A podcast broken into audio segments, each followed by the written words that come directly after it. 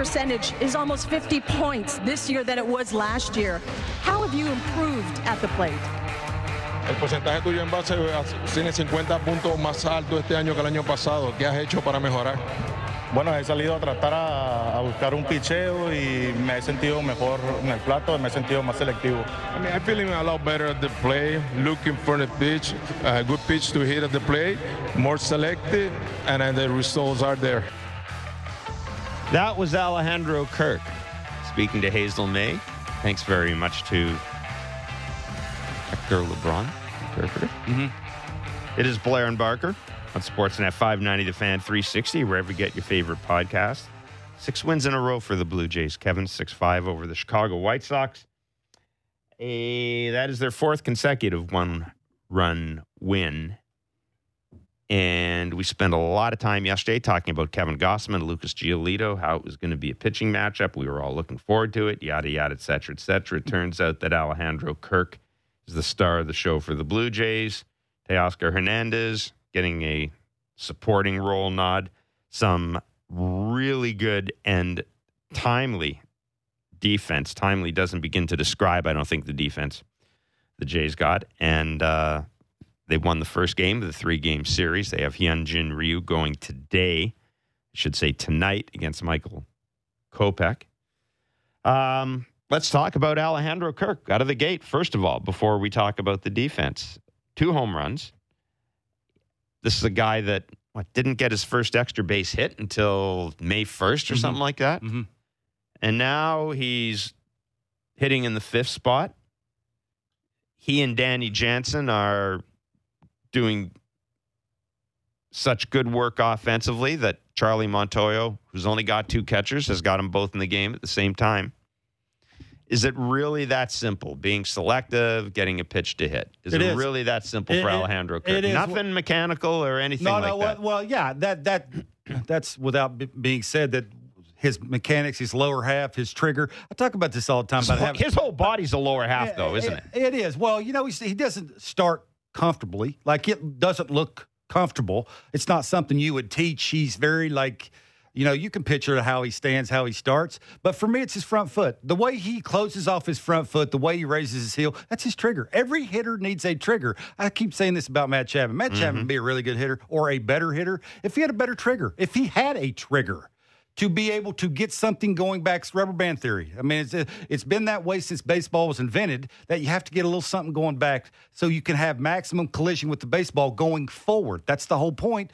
And for Kirk, yeah, it is that simple. That's why I wanted to play that out the gate so people could just understand at this level sometimes you got to simplify it as much as possible. Like you got to you I don't want to say dumb it down. That's a bad word to say. I don't like using that word. Not only that's- three words. that's that's there you go. Leave it to you. That that's sort of what you try to do as a hitter. And when you're in a sweet spot and you're living in that tree, is what we like to call it when we're, when we're hitting. It is as simple as I get a good pitch to hit because I'm comfortable enough, and and I'm not thinking so much about where's my front foot at, where's my hands at, am I rotating my hip? And he is a guy that does rarely rotates his back foot, which is the craziest thing. Like Okay, explain ex- uh, well, because can't, you can't see me on. I know we're on TV here, but you can't see me from the waist down. Okay. But but whenever he rotates his hip, if even if that's a rotation, he starts obviously with his foot facing the first base bag. Right. That's that's where you can picture that. You can't see my foot. I know we're on TV, but you can't see my foot. But you basically through his entire swing, it does not leave that. the place. front foot does not. Leave no, leave. his back Or foot. his back foot does not foot, the foot he digs in Okay. with. The foot that he gets when he raises his little trigger, because he starts with a closed front foot, Mm-hmm. that keeps his front sided. That's the whole point in that. But he wants to clear the hips. He's trying to catch up to velocity. And how you do that is is that trigger with your front foot. The way he starts, he's closed off, and he is a Bo Bichette guy. He wants to drop the backside, get it in the, the barrel in the hitting zone way back here behind his body to keep it in the zone as long as he possibly can. That's why they say he has great bat to ball skills. It's because he can find the barrel. And the reason why that is is very simple, but it's very odd because that back foot, when he digs in, stays towards the first base bag, even through his finish. And Does the fact that he's so short make that easier? For I don't him? think so. I don't think so. He might get his eyes a little closer to the strike zone. But it doesn't. It doesn't it- ex- it explain has- why he does that with the foot. Absolutely not. You know, maybe the way he's he starts Uh, he's not really trying because he's not a power guy. He got Right. power to the pull side like he did yesterday, but he's not a line to line guy. His thing is not power. He's trying to hit line drives. He's trying to be a doubles guy. And he doesn't really need to clear his hips or get off of his backside like most power hitters do. He doesn't want to drive down and through it. He wants to get it in the barrel way back here, which is behind his body, and keep it in there as long as he possibly can, like way out and through it that way, like last night. Oh, whoa. Now, you, you give Giolito credit. Runner on second base, what do you do? You try and, you know, take a little something off, get him out in front, get a cheap out mm-hmm. to the pull side so that he doesn't move the runner. That's smart pitching. But because he stayed through it and can think up the middle with his barrel, that's why he's able to do the things he is. And I, I just love the way he said that because that's what I've been saying forever. You try and simplify these things. I, I went through so many slumps, and it basically got down to the point where you start having conversations with people you want to have the conversation with. How do I simplify this as much as possible? Don't tell me about mechanics, where my feet are at, where my hands are going. Am I rotating my hips? Am I staying closed off? Am I driving down through the ball? Don't tell me any of that. Simplify this thing, get a good pitch to hit. And if I can do get a good pitch to hit because I have talent and I trust my mechanics, great things will happen. I don't think it's coincidence that we've seen Alejandro Kirk have this be more the hitter we thought he'd be at the same time as Danny Jansen has come off the IL and has started to catch more games. Is, uh, that that's not a coincidence. Bat, bat looks quicker to me. sure Look, does. look at his body type. I, you know, I- it's No, it's the it's one thing to and you weren't criti- Conditioning, You weren't. not- you I'm weren't not. hammering him. You were just No. simply pointing out, and it's a, Con- it's a, it's a, it's a, it's a legit point. Have- Look at the guys, the size of the guy. Look at his body. Catching is a position that wears you down. I know I know for a fact that that they have said, you know, you in the offseason, do something about Yeah. your weight. Fig, figure it out. Be in better shape so you can play three or four days uh, behind the plate. But you ain't doing that in season. And That's he- hard to his, do. His answer was, I think I hit better, bigger. I mean, if he hits like this, does it matter what he looks like? No. But again, that gets back to give the organization credit. They noticed something when he did have to play more behind the plate. The bat looked slower. Ball wasn't coming off his bat the way they wanted it to and the way he wanted it to. And they're thinking now, you know, maybe you DH him a little bit more. Maybe you mm-hmm. can. Maybe you give him only a couple of days behind the plate and you use him more on the offensive side than you do the defensive side, which makes a ton of sense. And now you're seeing they're being rewarded for it. Yeah, I, I mean, there's there's really nobody else you'd want DHing right now, necessarily. In the, in the way the lineup look looks right now. Springer, I, I think sometimes you got to No, give but I Springer mean- some DH days and and. But I Right. get your point. You're you're you're talking when the whole lineup, when everybody, when it, when everybody's in. I mean, I, I I like him DHing. I like Jansen in the eighth spot. Um, but man, you know, I do. I I can't believe this because I'm not a big fan of three catchers. But I just I wonder if we're not going in that direction with this team. I hope not. I, I, I, I hope not. I mean, you may have to just because of the way you want to use Kirk or the way you have to use Kirk. I That mean, may be something you can that way. address down the road. Uh, yeah, I mean, it's not it's not the be all end all, and they may they may think they have to do it that way. And there's been some rumblings. People are talking that this when it does go back to 13 on both sides, 13 pitchers, 13 Mhm. position players, that you may have to have three catchers. I wouldn't like that, but if Kirk keeps hitting like this, does it matter? Uh, you do what you have to do then. Yeah, it's certainly it's the it's the people talk about a good problem to have. Having Gabriel mm-hmm. Moreno at AAA, There Kirk and Jansen up here, it, it is a good it is a mm-hmm. good problem to have. And, I say know, right now he's hitting so well you probably can't trade him now either. I mean, Teoscar's not hitting, Vladdy's not hitting. I mean, it'd be real tough once you got a guy like this who can do some things offensively. yeah, it, it's I, I- Kevin. I, I mean, I, I don't know. I, I I look at I look at this team. We know what it needs. Mhm. It's not. I mean, it's not a surprise. It's probably the same stuff we thought it would need coming out of coming out of spring training. I look at this lineup. I look at last night's lineup, and I will admit, uh, I wouldn't mind a little clarity on Teoscar Hernandez on his contractual status. But leaving that aside for now, who am I going to move operating under the assumption I don't want to move Orelvis Martinez and Gabriel Moreno. Which of my everyday slash pseudo everyday players would I consider Who could you do without? putting in a Let deal? me ask you a question. I- I will tell you do? right now. Lourdes or Kirk? Oh Lord, right now, right now, Lourdes. Those are the two names. If you're asking me, can I find? I think my chances of finding somebody who can play left field, maybe hit left hand, uh, Mhm. do all that stuff for me, is a little easier than getting rid of Kirk to get that. If you're asking me, I'd rather right now, I'd rather Gurriel be the guy. Although that contract is so valuable, uh, there's so much value attached to it, and I love Gurriel as a player, and I thought this was going to be his breakout year. But, but man, i- i- if you can do that, you know, and you end up with this, you still got you still got catchers coming out of the yin yang if you make Are they any good? if you make that trade. No, but I mean, you, Well, you've got gotta options: Kirk Jansen and Moreno. I Mhm. don't know. Maybe in the offseason to look at trading Danny Jansen. I, yeah, I who knows. Mm-hmm. But I'm with you right now. I uh, Kirk to me is a guy. It made sense to move him this spring as part of a big deal. I don't know right now. I don't know right now. And that's the thing. I mean, and that's the thing about Alejandro Kirk, isn't? That's what everybody in the organization has been telling us all along. This is this is the guy that that we're seeing right now. The guy with elite bat the ball skills. A guy who is better defensively in a small when used properly than than I think we thought, than I think they thought as well. Mm-hmm. Really valuable. Uh, Teoscar had a couple of doubles last night. You, I thought I was all. No, I shouldn't say I was all in on Teoscar. I thought that was a real positive. You still think he's a little late though? He is. Uh, again, you, not rather you'd take away be- that he had- Well, you'd rather be late and get two hits than than Exactly. not get any hits and, and still be late. Uh, yeah, he is the, the way. Yeah, if you if you notice, y'all, all, for me anyway. Whenever I watch a guy who is in between like he is, uh, it's it's how he takes pitches and where the pitch is at when he takes it. Like if you noticed a couple times last night, he took a couple of heaters. They were all over him. He had no chance of making contact on that. That's what that's what you tell yourself. If you're a fan, you're watching these guys, and you see them take a pitch. If they wanted to swing at it and thought they could hit it hard, could they?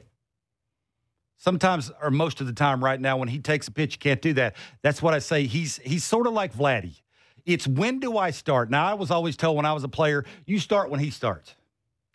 And then I started figuring, well, I would that would mean almost I start too soon and I'm waiting on him to release the baseball. And when you wait, you got to start again. And that's never a good thing. Mm-hmm. So there's a fine line on when you're starting, when he's going. And they throw so hard now, you almost have to be you almost have to set your sights because when I was a player, I thought I wanted to hit the ball to left center. But because of velocity now, that's moved that around. And if I was hitting now, I would be more thinking I want to hit that ball to right center because that means I'm changing. Now, actually, you wouldn't, but that's speeding up that internal clock a little bit. That now, instead of me catching barrel, you know, a little bit behind my front leg, now it's a little even with my front leg. Now I have room for error. If I'm a little tardy, I'm still keeping that fair and I'm hitting that hard somewhere because my bat path is level and it's more because I'm thinking right center instead of left center because of velocity. I'm hitting that with a firm front leg instead of a little behind because you know a little behind Jeff at 95 plus or whatever that is now. That's you're being left-handed or right-handed.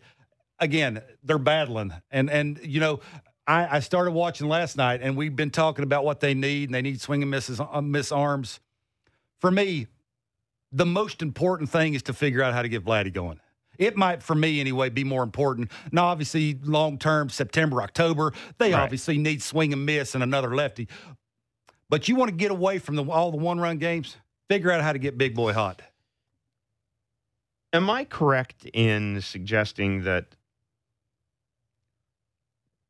the old thing with Vladdy, but while they're getting him out by throwing him away, sliders away, fastballs away, et cetera, et cetera, that we're now seeing teams, and, and this would maybe, I don't know, say concern me, but we're now seeing teams attack him as opposed to An, that. an example, I, I saw Giolito throw Bo Bichette a 3 0 slider.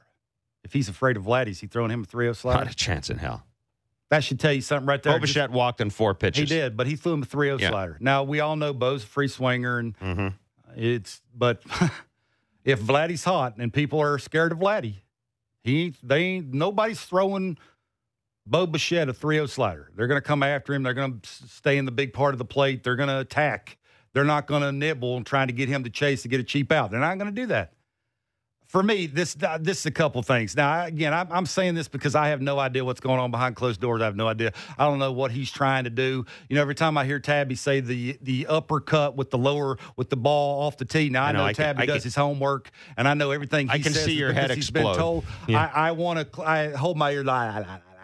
I don't even want to hear that because whenever I hear Vladdy talking about uh, triple crowns and, and and winning batting titles, you ain't gonna win no batting title and uppercut in your swing. You just ain't gonna do it. And sometimes you got to tip your hat to a weakness. I have a weakness down and away. So what? You know, you name a hitter, I can tell you their weakness. Every hitter has a weakness. Yeah.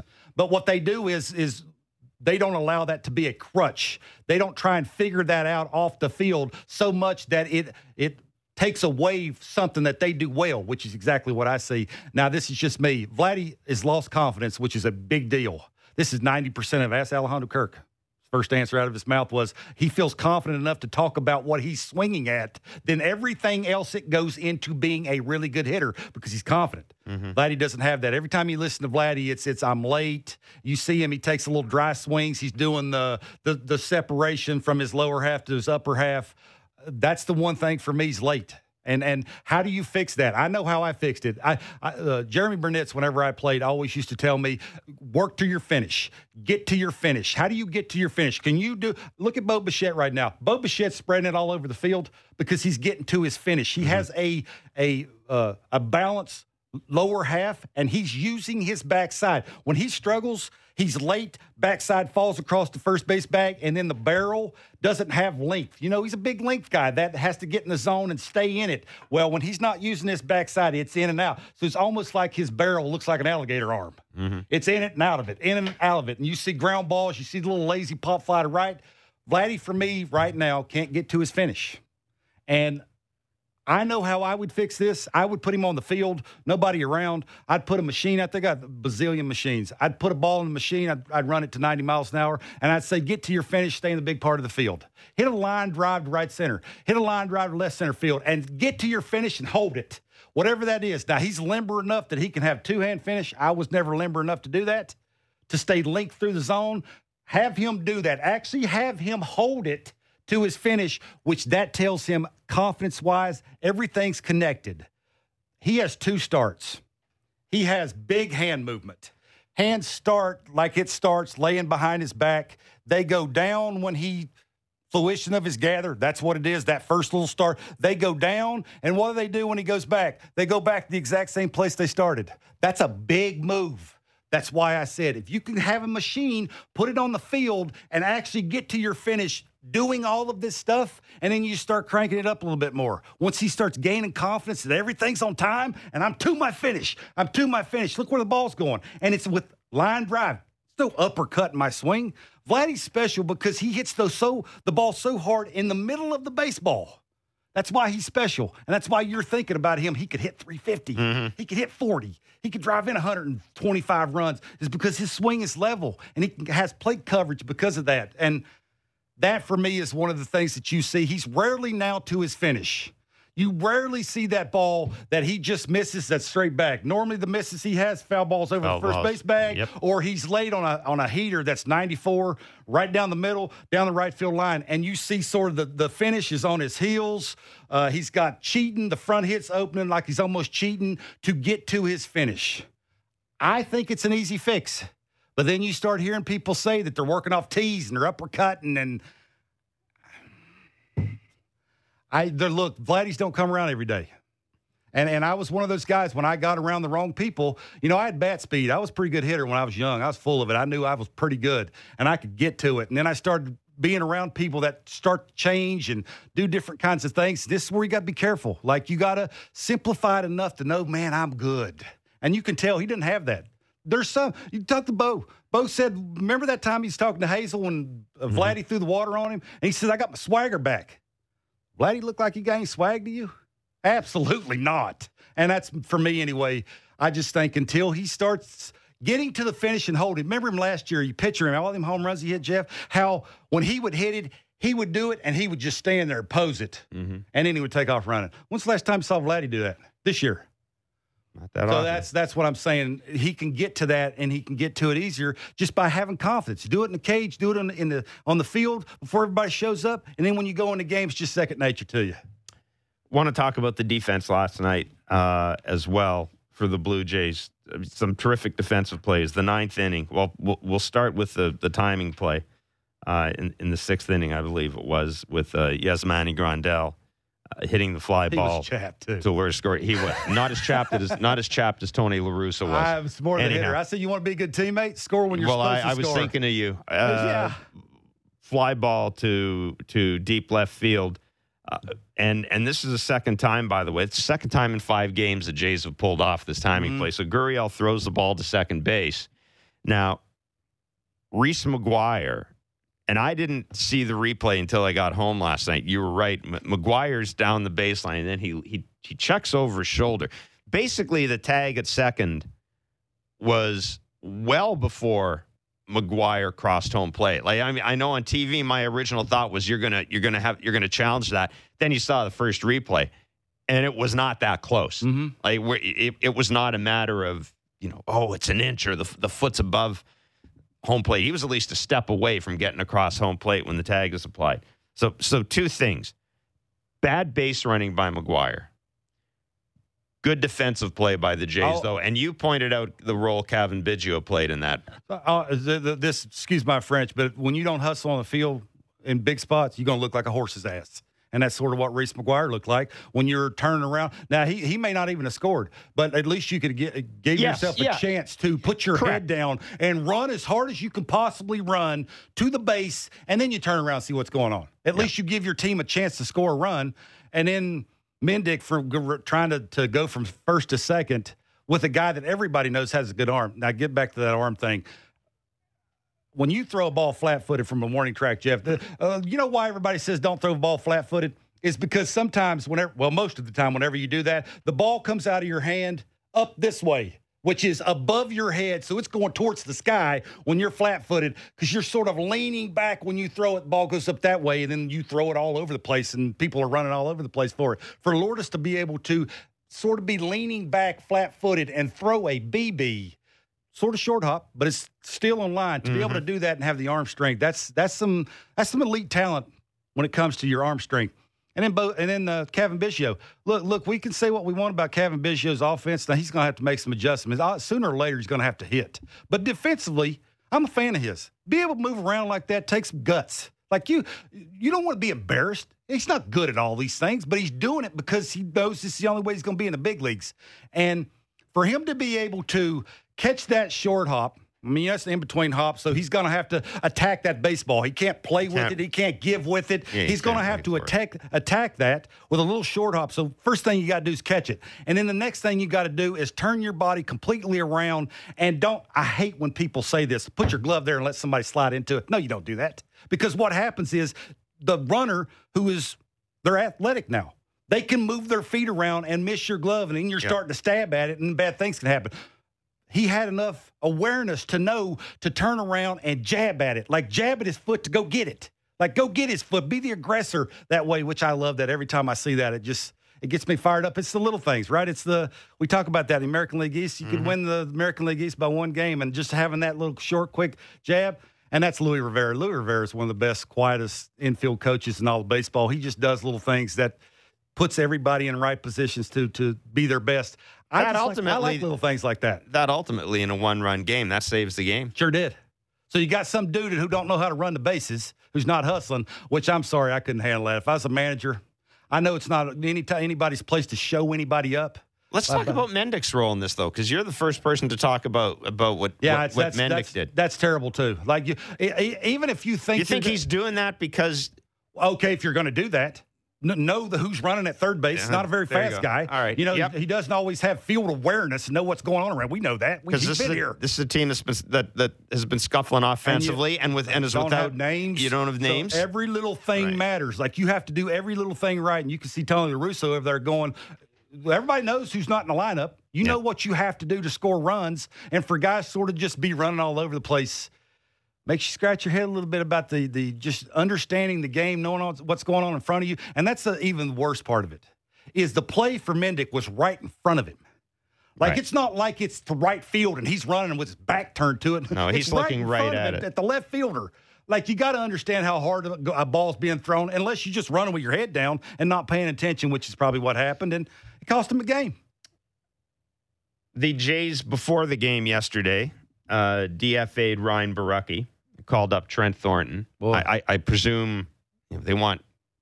I mean, to me, it indicates with Ryu starting and, and kind of the state of the bullpen right now. Maybe maybe they want to save Ross Stripling for a higher leverage situation than coming in for Hyunjin Ryu in the third inning or something like that. Trent I, Thornton I was getting loo- loose last night, late in the game. Yeah. So. Um, I don't know the answer to that. yeah, it, but no, but anyhow, um, but it was interesting because I think that was, and we we talked about this in Blue Jays talk.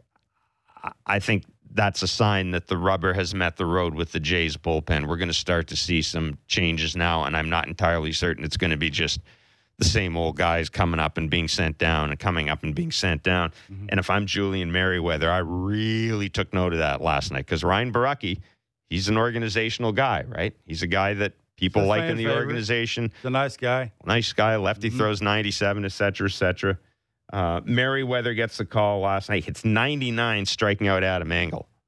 Sometimes guys throw 99 and don't play 99. Eh, bingo. But he strikes out Reese McGuire, then gives up a couple of singles and gets a terrific, a terrific play from Bo. There were two ground ball plays I thought last night. That one and then Chapman's Chapman's play in the ninth inning. I, and I keep this is why you will not hear me come on and criticize Matt Chapman for hitting because I swear to God, I think he's going to win more games or save more games with his glove than with his bat. not going to hurt for sure. getting the lead runner at third and then getting the guy having enough confidence to get the guy at second is Yeah, for, for me, for, for me, I'm going to give play. Santiago Espinal more credit than, for that than, than I will Matt Chapman. Now, that was an in between hop. Matt Chapman came and got the ball. For him to be able to get to third base, that's elite stuff. Like we're just used to seeing that. But that pick that Santiago Espinal made at second base on the low throw, that that's like you you got to have confidence that you're to if you get it in the area code, the dude you're throwing it to is going to catch it. that's That's confidence. that's what I was going to say That you do enough off Right. the field that you know if you get it close to this dude, he's going to catch it, and that's that's trust. Like I got this, you get yours, Yeah. and that's sort of I think what you're seeing. They're taking enough chances, even with Bo. The Bo, the play that Bo made late in the game there when Vladdy picked it. He has enough confidence in Vladdy that he gets it close. Like he starts it because you know, Jeff, when a ball with a defender running towards the third base line, mm-hmm. throwing it across his body and have to aim it up towards the, the umpire, it's going to have, when it hits the ground because it's got side spin to it, it's going to kick back up towards the umpire because it's got side spin Yeah. to it. And for him to have enough confidence in Vladdy to be able to get in front of it, have soft enough hands to pick that. and for Vladdy not to give up on any them. play is the Good other for- thing I like them. as well I mean it's very easy when you're not hitting Yeah. to go out there and hang your head, not be a good defender, Yeah. not root for your buddies, and help your buddies out. Give them credit; they're all doing it. yeah it was a uh, boy I mean the the defense this team plays has it's become a it's, It's, be- the reason why it's they're become a trademark. above 500. Absolutely. Be honest. If I if I told you, Jeff, 48 games into the season, Vladimir Guerrero Jr. was hitting 249 with nine homers and 24 RBIs with an OPS of, of 780. Last seven games, he's four for his last 24, and they were eight games above 500. What would you say to me? yeah and then I look at Berrios' numbers they haven't been Well said. And, spectacular and The Romano was What'd you make a Jordan Romano last night? Because I know there were people who are going to say he gave up back to back singles, gets a fielder's choice, strikes out Sheets, um, and, and and and gets out of the game. We've talked, you know, I'm I, we know there isn't a lot of swing and miss stuff in the back end of the bullpen. I, I, there's really at this point no point in even mentioning it anymore. But you like some of the stuff you saw out of him last night. I- you like the velo? I did like the vel- velocity of the slider. I I think we should Right. stop talking about the the octane of the uh, the velocity of the heater. I just don't think we're going to see 98, 99 anymore. I, maybe we will. I, for whatever reason, like he's, you can tell he's a max effort guy. He, he ain't messing around. He's mechanically trying to get it as compact as possible and let that thing eat as many times as he can. That's why I say it's it's he's pumping it out there as hard as he can. And that's 97 is about the mm-hmm. end result of that. So I think that's probably where you're looking at is 95 to 97 somewhere in there. Slider's a little harder for me anyway. He pitches too much of the slider. Like I, sooner or later, it's okay to get ahead with the heater, and then it'll make your hanging slider that much better. That for me anyway. But who am I? Like I- I'm never closed. It's mm-hmm. easy for me to be sitting on my couch and going, "Why are you throwing so many sliders?" But it just seems to me like if you would pitch a little bit the other way, trust the heater, speeds you up, gets you thinking you have to cheat to hit that thing. And now you don't have to be as fine with your slider. But if you show it to them enough, it's just like anybody. If I show you his slider still, you're going to have a better chance of laying off of it or hitting it late in games, and that's not what you want to do. Especially late in games, guys are really going to be zeroed in on things like that because it's a close game. It's late in the game. Mm-hmm. Everybody wants to be There the hero. go. Darrin Jackson is a White Sox radio analyst. He will join us. We've got Kevin Gausman at 11.05, Lou Merloni as well. It's Blair and Barker on Sportsnet 590, The Fan 360, and wherever you get your favorite podcast. The smartest takes on the biggest stories in sports. The Fan Drive Time with Ben Ennis and Stephen Brunt. Be sure to subscribe and download the show on Apple, Spotify, or wherever you get your podcasts.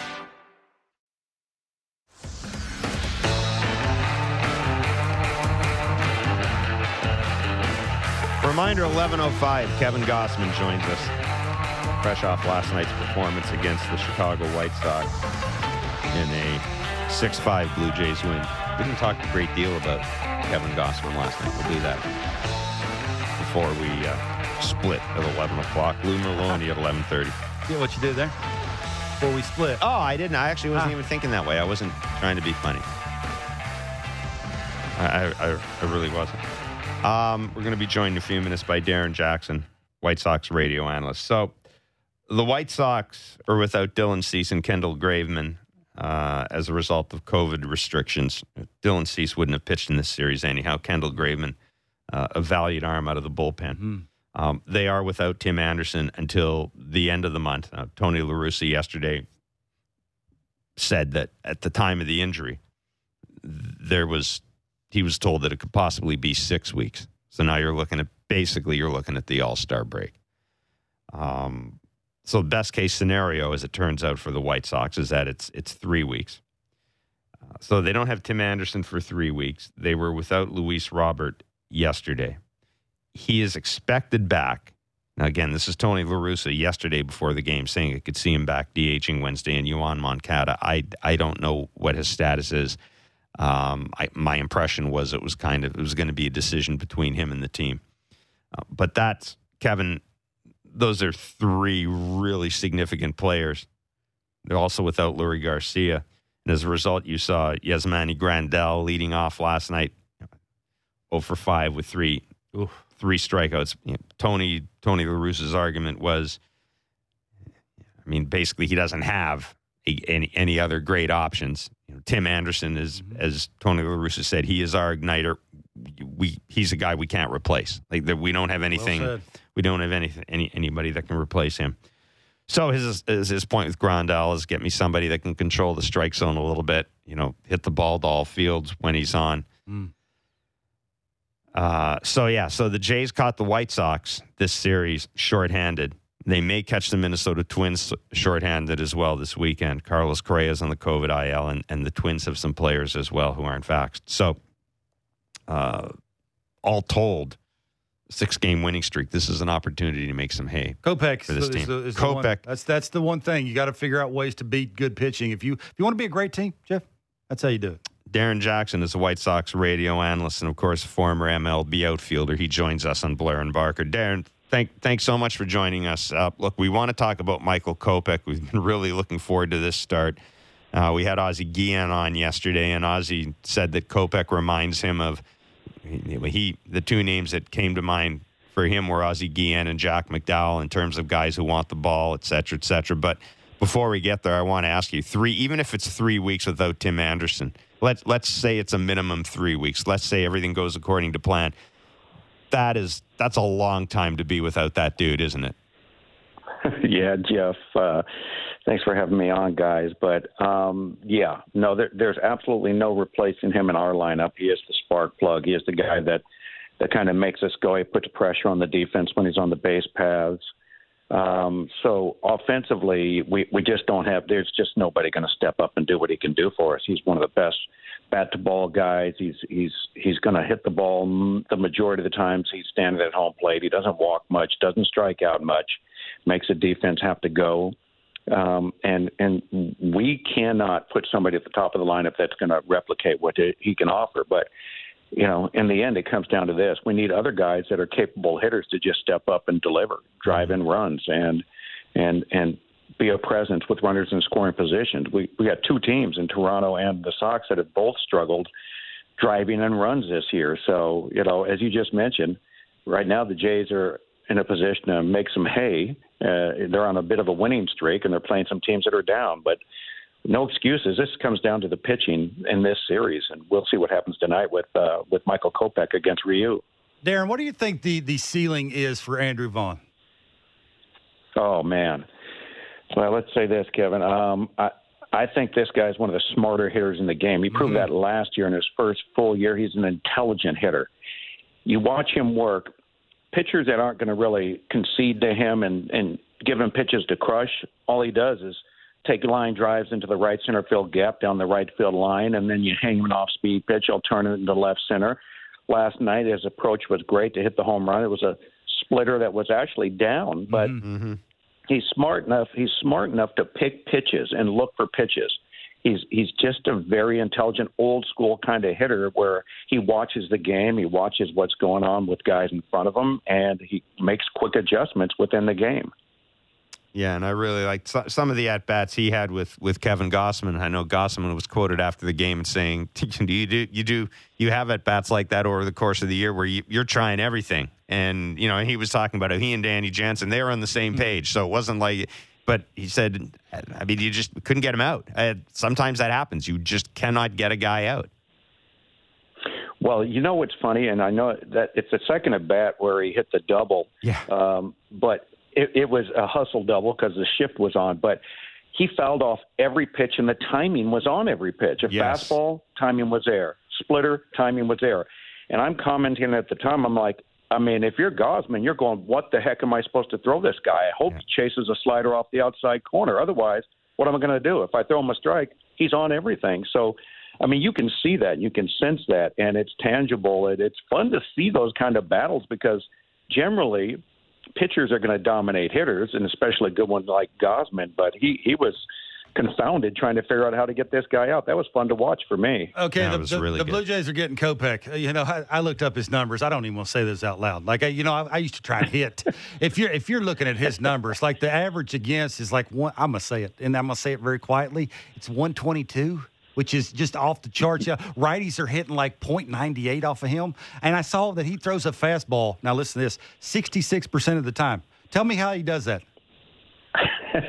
Scary, huh? Bark, I'll tell you how he. I'll tell you how he does it. Is as guys that you faced in your career, He's got that lively fastball with a lot of spin. He could yeah. throw it at the top of the strike zone where you're thinking it's going to come down some at a, at a bit of a plane. It stays up and you end up swinging underneath it nonstop. You're like, why am I missing this mm-hmm. fastball? It makes no sense. Yeah. It's just got some jump on it. He hides it a little bit, and you. He's 95. He's not 105. He's 95, mm-hmm. and he gets so many swings and misses because his ball is not doing what hitters anticipate. So hey, look, the approach you need, honestly, if you're facing a guy like this, the smart thing is keep the hands high and don't let them drop, and then you can come down to the ball and give yourself a chance. But if your hands drop at all, you're swinging underneath everything. Uh, absolutely, Darrin. He, I think. Now, correct me if I'm wrong. The last time he pitched was 22nd, so he's had some time off. Is there one little thing that you'll be looking for him early to see? You know how he's going to get it back on the tracks to to have a really good start for the White Sox. Um, I i think the 22nd was his last start. So he's. I, I actually think he's pitched since then. You know, we spaced some guys out because we had off days. All right. Um, but the the reality is, is he pitched on the 22nd. You're right, and he was dominant for seven innings. Mm-hmm. He's not a big strikeout guy now, and he's he's fresh like that. And we monitor his his innings for some reason. I think we finally got to a point where we're not going to do that anymore. They've been overly protective coming back from the surgery a couple of years back. They put him in short relief last year. Now he's into 90 plus pitches. I think tonight's one of those nights. As long as he's on, we can see him throw 100 plus pitches, and he's learning how to be more efficient. You noticed, Bark, that his he's not averaging a strikeout per inning. No. He has 39 strikeouts in 40 plus innings, but that's that doesn't really matter because he's only given up 17 hits in 42 innings. Yeah, so he's crazy. getting out to contact. It's just I think tonight we look for him personally. He's got that little chip on his shoulder where he's tired of people looking at him like he's he's some China doll and he's got to be protected. He's going to go out there with a mission to show everybody, Now I'm a tough Texan, and you're going to have to pull me off the field. Darrin, it's always interesting to get the take from other broadcasters who were players when it comes to Vladdy Jr. Now I know you you obviously you've seen him before and you've seen him now. What have you and I and I understand it's one game. Have you noticed anything about Vladdy that might help explain why he's had such a such a sluggish what first two months? Mm-hmm. no, other than baseball's hard and the fact that every time he walks to home plate, um, there's no way an opponent wants him to be the one that beats you. So, as anybody would tell you, uh, uh, to me, the most impressive thing is is the superstars like, you know, Vladimir Guerrero Jr. walking up to home plate at his age and a presence that's of a 33 year old that's a future Hall of Famer, and and he intimidates pitchers and and he knows it. Last night he took a pitch and he's like, shoulders drop like up. They don't want to come at me. Mm-hmm. He already knows this. And you know what? And it, sometimes, like last night, it had a bat. Well, it absolutely looked like we were going to go around him. Uh, Giolito was going to go around him. Men in scoring position. You can tell he's like, great. He's going to walk me again. And next thing you know, he expands the strike zone because he's tired of walking, not being pitched to with men in scoring position, and he helps Giolito out, swings at a pitch off the corner, up and in. And then Giolito's like, oh, okay, well, if you're going to be aggressive, throw one a little closer. And next thing you know, he swings and fouls that off, and he strikes out. And the count had been 2 and 0, and he comes back from 2 and 0 and strikes him out on pitches. Basically, I don't think Lucas was even planning on throwing strikes. And, and, and I think that's where the youth came in, where he didn't want to walk. And I think there you have it. Sometimes as a young player, you get impatient. He's a hitter, he's not a walker. He'll walk if he has to but he wants to crush the baseball, and he'll get himself out occasionally while he's still youthful, and uh, he'll learn. The next couple, he'll be 25 years old. Oh my God, look at this guy! He won't swing anything out of the strike zone. Mm-hmm. He's that intelligent. Yeah, now Darrin, the, the Blue Jays obviously got off to a slower start offensively, and, and you know fans and, and a lot of people want to point the fingers at the manager with Charlie, and that's Charlie's job is to sort of take the brunt of that, to take it off his players. And I wonder how Tony has handled – the injuries. Like, you know, this is expectation years for Tony being there and the White Sox. And obviously, he's got nothing to do with the injuries, but it is Tony La Russa. And, and he's getting a little older. You get a little older. Sometimes you, you know, have issues with handling certain things. How's he handled the, the slower start and all the injuries? Oh, man. Yeah, you know, I can honestly say he's never had to deal with this kind of stuff sure. as, as a manager of, of, of the Cardinals days, the A's days. I mean, those days guys went to the post with little injuries. This is a different breed of player. You know, mm-hmm. Uh, guys get banged up, they get a bruise, and they're on the IL if they got a deep bone bruise. Whereas before, you'd lose your job if that were you, if you weren't a superstar. So um, he he's dealing with it, but I know for a fact it's reluctantly. It's not like something he's he's happy about.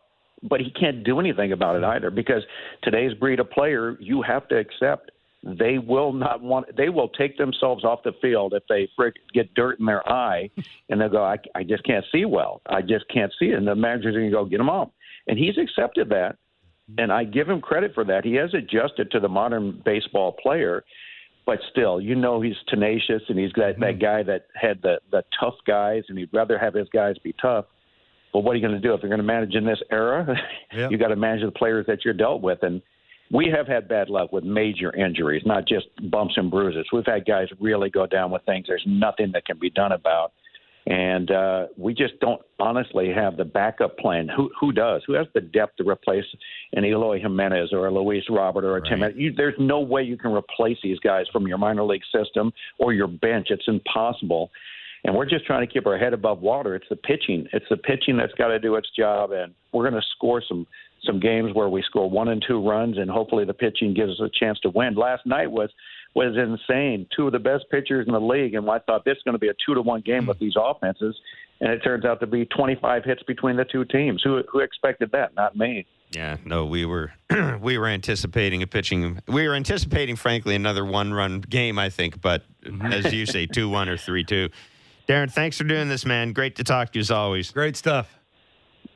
Bart, Jeff, thank you guys. I appreciate the time. Take thank care. You. It's Darrin Jackson, White Sox radio analyst. Sorry, that's a great point he made about Vladdy. Like that's that's. Uh, I, I think just think there's a fine line there. So, some sometimes if you're that if you're that good, like you just got to sort of deal with it and, and roll with the punches and and You know, you got to be mechanically sound and mentally tough enough that when you get that one, that you can't miss it. And I think maybe maybe Darrin's right about the Vladdy part of it and what he's going through when it comes to getting pitched around. And yeah, although we we made the point, I I, I don't think teams are necessarily pitching around him as mm-hmm. much as they were anymore. I yeah, are they being careful? He's Vladdy Jr. But your point about the slider to Bo Bichette was yeah. interesting. No. It's like 3 1 or 3 and 0. Yeah, you know, this guy, I don't want to give this guy anything to hit. Maybe get him to chase. Oh, he's on base. I'll go sure. Vladdy. I'm with you. Just it, it looked like uh, Giolito knew that the elevated heater up and in. Vladdy's going to get himself out. I, I, really don't have to make a perfect pitch. I make a decent pitch with a little bit of velocity and get it in there because of his mechanics and what he has to do to get timing and everything down and level that swing out. I, I don't know. Maybe the expectations are are we unfair with the expectation shift? Maybe that's it. Maybe no, we just listen. expect so much from Vladdy that it just is. Maybe it's not realistic. I'm not listen. Uh, I'm seeing a guy who uh, was runner up for American League MVP. Was he up against? If had he been up against a normal player, might have won it. Wasn't going to win it against Shohei Ohtani. I, I see a guy who's made very clear that he wants to win the triple crown, and he should because I think based on what we saw last year, he's clearly capable of doing it. No, I, I, um, I, I mean, I'll. That's a hill I'll die on. I do not think expectations were too high for Vladdy. I really don't. I, I, I think everybody's expectations for for Vladdy were were what they should be. Um, yeah, we can fudge maybe with number of home runs, et cetera, et cetera. But uh, no, I don't think that. I don't think that that. I'm not certain. I was going to say I'm not certain there's any more pressure on him this year than last year. I don't think that's the case necessarily, but I, yeah, I, I just can't. I don't. I don't want to fall into that area where we say we put too many expect too much too many expectations. Well, maybe it's a little bit. He doesn't really know the answer to it. Like last year, he thought it was his, his weight. I, I lose the weight, I'm going to rake. Yeah. He's lost the weight. See, I kind of. Now what? Vladdy. Uh, Vladdy for me is kind of in the same category as Jose Berrios, and that people keep talking about Jose Berrios and his numbers. I'm my approach with Jose Berrios is the guy's good, he stays healthy, he answers the bell, they'll figure it out. Plus, he's a good athlete. Vladdy, I'm kind of the same way. Vladdy's now I the wrist thing. I don't know how much that's that's bothering him when it started, anything like that. He took some big daddy hacks last time. Yeah, he didn't look to me like a guy no. with a sore wrist. For Vladdy, it's very much the same thing, just like it is with Bo. If they're in the lineup, I have to have faith that they're going to figure it out because they are that good. I just have to. I can you're going to drive yourself nuts if you go to every Jays game and Vladdy doesn't go three for four and you're going and and and, and goes one for four or has an O for five and strike and go, oh my God, is he ever going to get it back? You're going to drive yourself nuts mm-hmm. if that's the case. You just have to trust in the talent.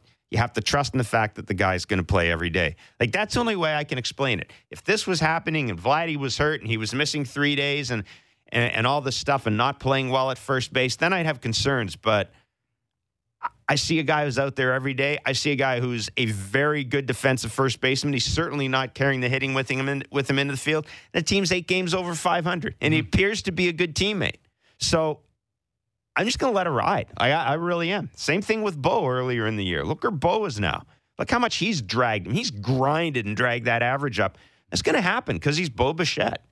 He's not going to hit the All Star break hitting 190. You just knew that. I'm, I'm, I'm the same way with Vlad. I, am I'm, I'm with you, but elite offensive players, 48 games, big sample size. Now it's start. It's time to turn the corner. Like it's time to figure out that. That's the thing is that's why you have levels at the minor leagues to know that when you struggle, what did I go to at the minor league level that I could fix it right away? Does Vladdy have any idea? And I don't think the organization knows either. Yeah, I and mean, that's the thing they're sort of going through is it's a process of well, how do you fix it? Well, he's never struggled because we don't know how to fix it, and it's it's a little bit of that. Is it the T word? There's a lot. So that's I think what he's going through. How do you hit the low pitch, by the way? How do you hit it?